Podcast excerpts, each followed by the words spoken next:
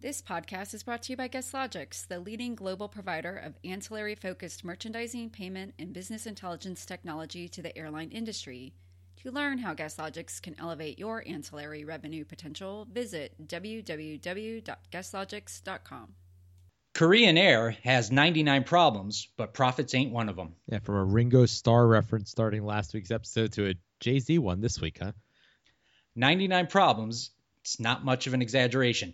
Korean is facing a long list of challenges, including a weak cargo market, strengthening Chinese carriers, a weakening Chinese economy, a weakening home currency, and more competition from low cost carriers. I could go on, but it wouldn't matter because all of it together didn't stop Korean from having its best third quarter since 2010.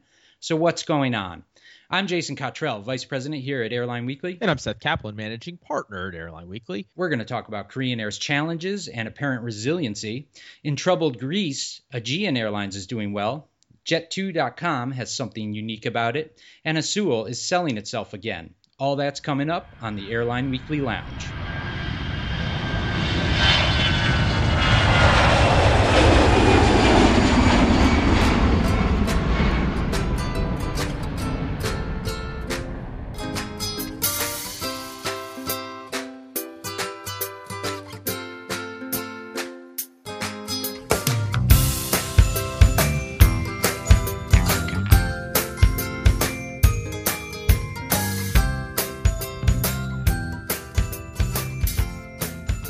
Thanks for joining us.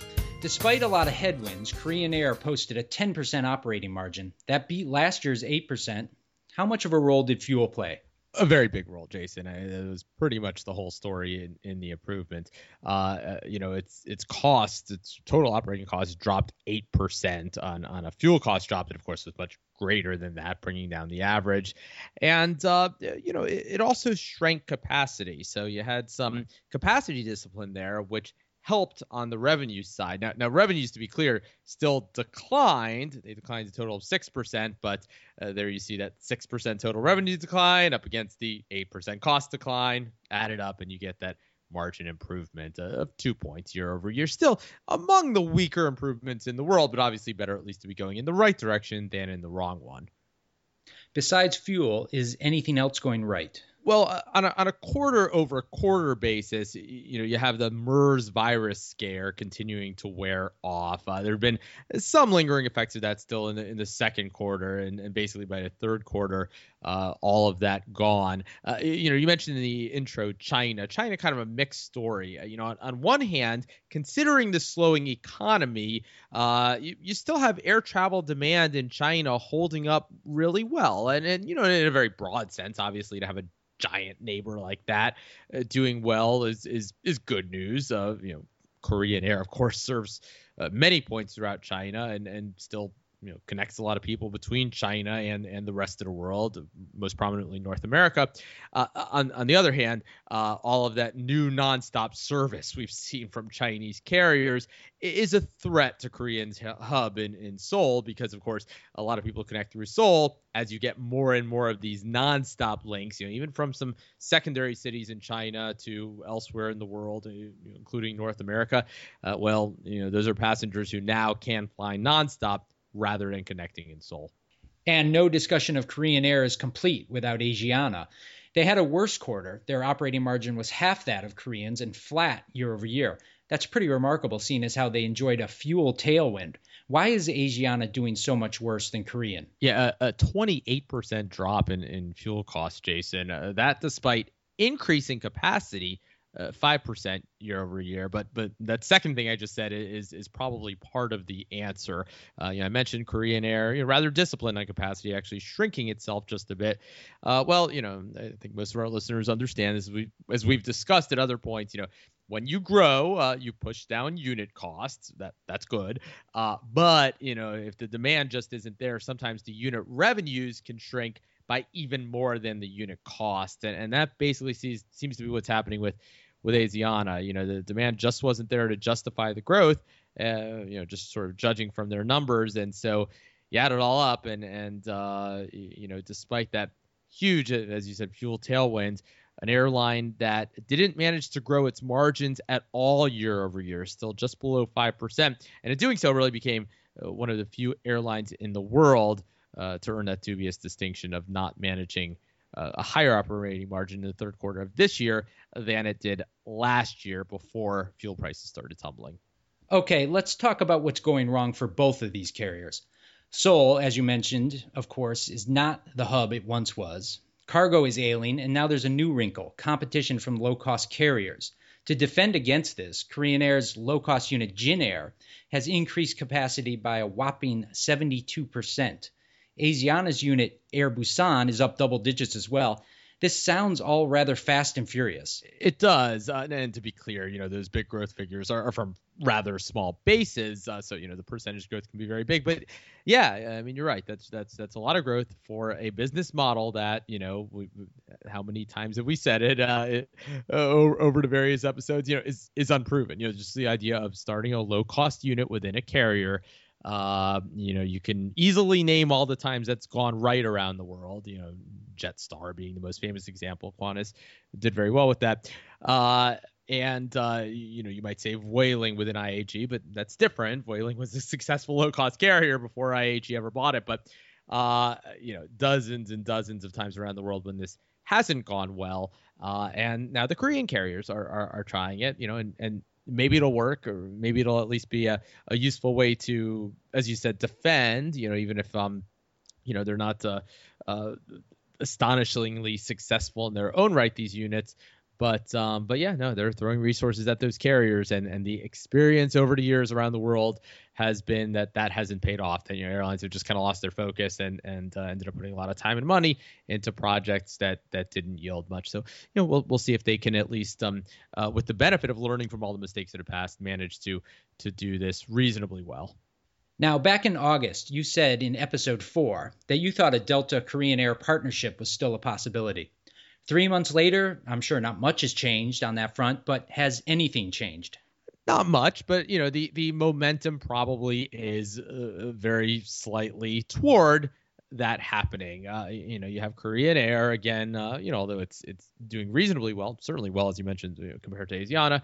Uh, you know, not putting up world beating profit figures. You have Delta still with its strategic vulnerabilities in Asia, uh, the the very ones that kind of led to the the original falling out between the two SkyTeam partners. Uh, you know, just to go back and explain briefly, you know, Delta uh, rather clearly wanted a joint venture with Korean of the the same sort that it's done so successfully around the world. You know, with with with Air France, KLM, and Alitalia, with Virgin Atlantic. Uh, and, and so forth.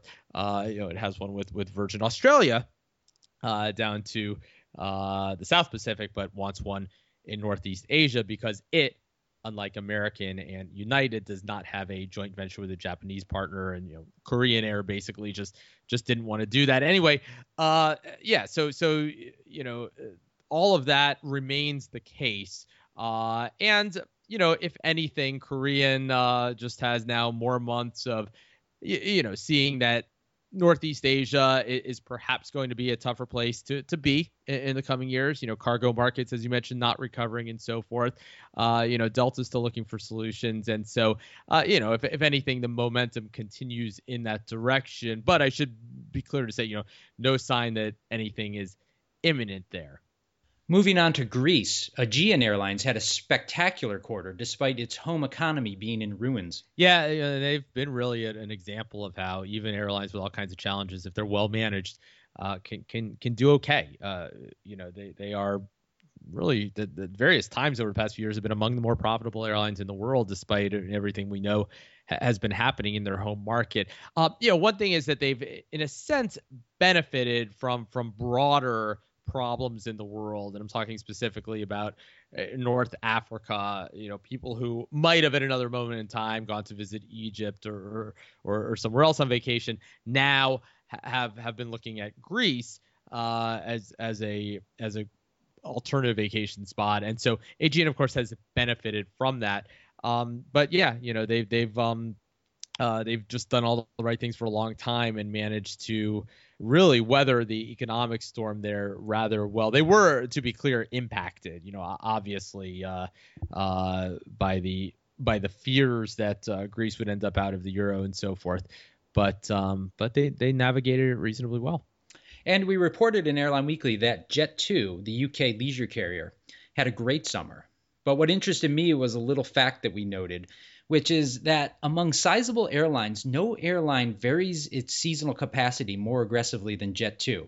Its February seat counts will be down 76% compared to August. Is that smart? Yeah, 76%. That figure, by the way, from DOME data. Um, yeah, look, Europe is is about as seasonal of a market when it comes to leisure traffic as any in the world. I, I mean, there's just far less demand in the winter than there is in the summer, and so you know any business should be trying to match capacity with demand, match supply with demand, uh, and and Jet2 does that as aggressively as any airline. Uh, now, to be clear, you do take uh, certain penalties for so to speak for doing that uh, you know you have aircraft that you own uh, that you're paying for that you know you might try to do something productive with lease them out or something but uh, but generally speaking you, you know you're, you're going to be paying for aircraft that you're not using productively.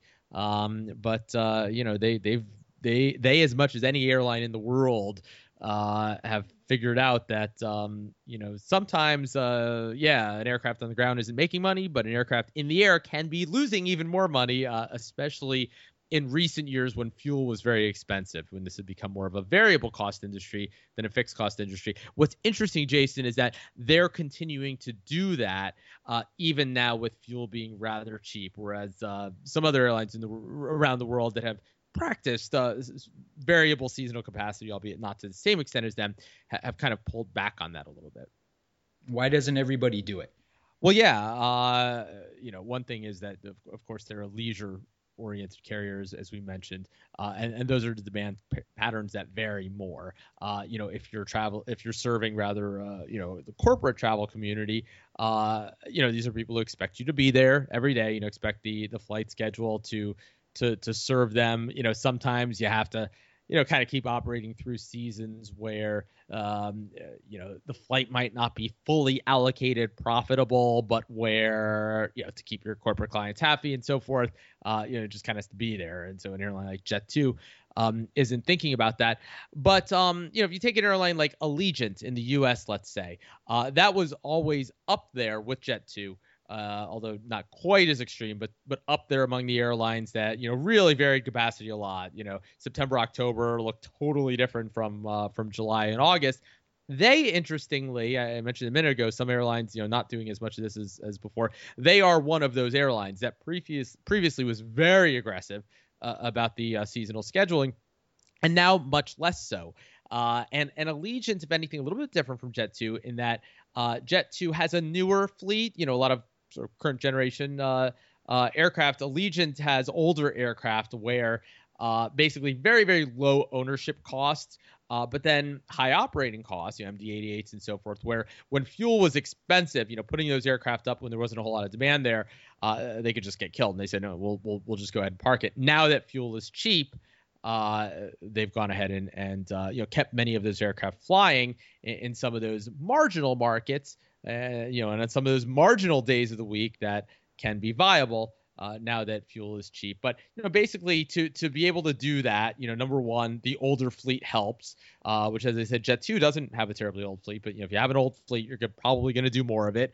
Um, and uh, you know, if if you're serving more of a leisure travel base than a corporate travel base, you're probably going to do more of it uh, than a than a than an airline serving the uh, corporate travel community. Although, look, I mean, you know, an airline like Delta, uh, certainly one way that it helped turn around its, its, fortunes was by varying capacity by season, by day of the week, uh, but never anything uh, like what you just mentioned, you know, the 76% cut from from peak season to off season uh, that we see at Jet2. Moving on to South America, Brazil's Azul is selling some more of itself. This time, 24% of the company is being sold to HNA Group, the parent company of Hainan Airlines. Now, Azul has some big ambitions. Are those ambitions in jeopardy? And will this cash injection keep their grand plan afloat? Well, yes and yes. I mean, the ambitions are in jeopardy, uh, but you know, but but the cash certainly certainly helps. Uh, you know, Azul was already trying some uh, some things that are tough, uh, even even under the best circumstances. I mean, a few minutes ago we were talking about the whole idea of a low cost, you know, within an airline. You know, that's one of those just kind of risky business models. Um, and then on the other hand, uh, when you are a low cost airline and then you decide to go long haul, uh, you know we've we've we've talked about it many times. You know that that's another one of those uh, models that that is just not among the world's more successful, even under the best circumstances. Uh, so you know they went out and they got these A330s to fly from uh, Campinas to Fort Lauderdale and, and and Orlando, and their timing was absolutely awful. Uh, and and now they're stuck with the aircraft, and I mean they're flying them because they they because basically they have them. Um, but uh, but yeah, I mean it, it would have been tough, and and it's and it is all that much tougher. Um, but so they've gone out looking for capital. They got uh, uh, little of it from United, and now now this much more significant investment uh, what close to half a billion dollars from uh, from HNA Group, which has been going around the world buying stakes in airlines. You know, there are certain places these days where you call when you're in trouble. Uh, Etihad, of, of course, is one, uh, but HNA is another. And um, you know, Azul is is you know is, is is run by people who are who have a track record of reasonable success in the airline industry.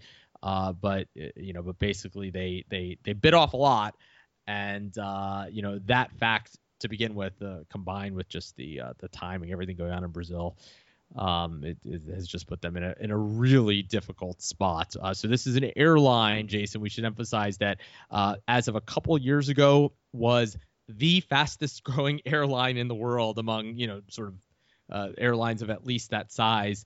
And now it's now it's shrinking and and uh, yeah looking for looking for investments. United, as you mentioned, already owns 5% of Azul. Delta owns some of GOL. Etihad owns a little bit of everybody. It all has me wondering about airlines investing in airlines. Now, correct me if I'm wrong, but as I understand it, it basically works like this. The buyer is looking for some strategic positioning, and the seller can get some much needed cash and hopefully some strategic positioning as well. Does that generally cover it, or are there other categories to this? Well, uh, you know, as an investment, I mean, you, you also would, would like for the investment just in just narrowly defined to pay off, you know, for the value of that of that investment to grow. And and my mind goes to uh, well, Continental when it invested in Copa, certainly for all the strategic reasons, but then it ended up just making a fortune when it when it sold uh, that investment stake as well in, in, in Copa. So that that's the best case scenario when you get the strategic benefits and you also just make some money on the sale of the shares.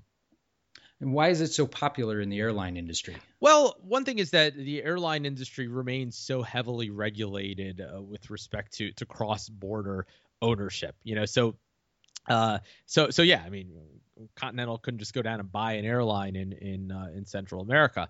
Uh, almost nowhere in the world can one airline just go buy an airline on another continent. Uh, in, in, the same way that so many other businesses can, you know, telecom and and energy. We see it all the time. Uh, you know, big mergers might be subject to to regulatory reviews, but they're not generally prohibited uh, just on the basis of, of foreign ownership caps in many other industries at least whereas in the airline industry they are routinely prohibited uh, on those grounds. And so uh, these investments uh, you know much like global alliances and so much else that's done to sort of form this patchwork of you know g- giving airlines exposure to other places where they can't own airlines um, are, are, very much about you know airlines doing whatever they can to to have a stake in those places sh- short of actually uh, buying full control of, of a carrier well, we haven't done a lightning round in a while, so I'm going to correct that right now. Let's play a game. I'll name an airline equity investment. You tell me how it's worked out. Ready? Go. United buys 5% of Azul. Well, still early, but you know their timing is probably good. If this is you know somewhere around the bottom right now, and if things are eventually going to get better, uh, they they they probably got a deal on that, a good deal rather, I should say. And um, you know they they need the exposure in in Brazil ever since TAM became part of LATAM and, and ended up in the One World Alliance. Etihad invests in Jet Airways. Yeah, probably among the better of, of, of the investments they've made, um, but that's not saying much. Etihad invests in Alitalia. Uh, probably a, a, bit worse, even than Jet Airways. Seem to be going downhill here.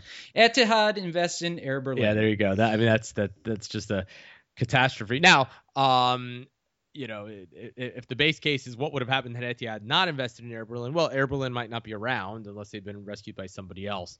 Um, but but certainly not an airline where things have gotten any better. Uh, so you know, with all of these, you know, if if if the if the threshold is simply, you know, does Etihad manage to funnel more traffic into Abu Dhabi uh, and onto its own network? Uh, you know, if that's your your KPI, then I guess you could say, uh, sure, they've done well, but uh, but you know, th- these are these are not airlines that are making money. Qatar Airways invests 10% in IAG. Much better. we're, we're talking about uh, you know the the uh, European airline company of the giant ones.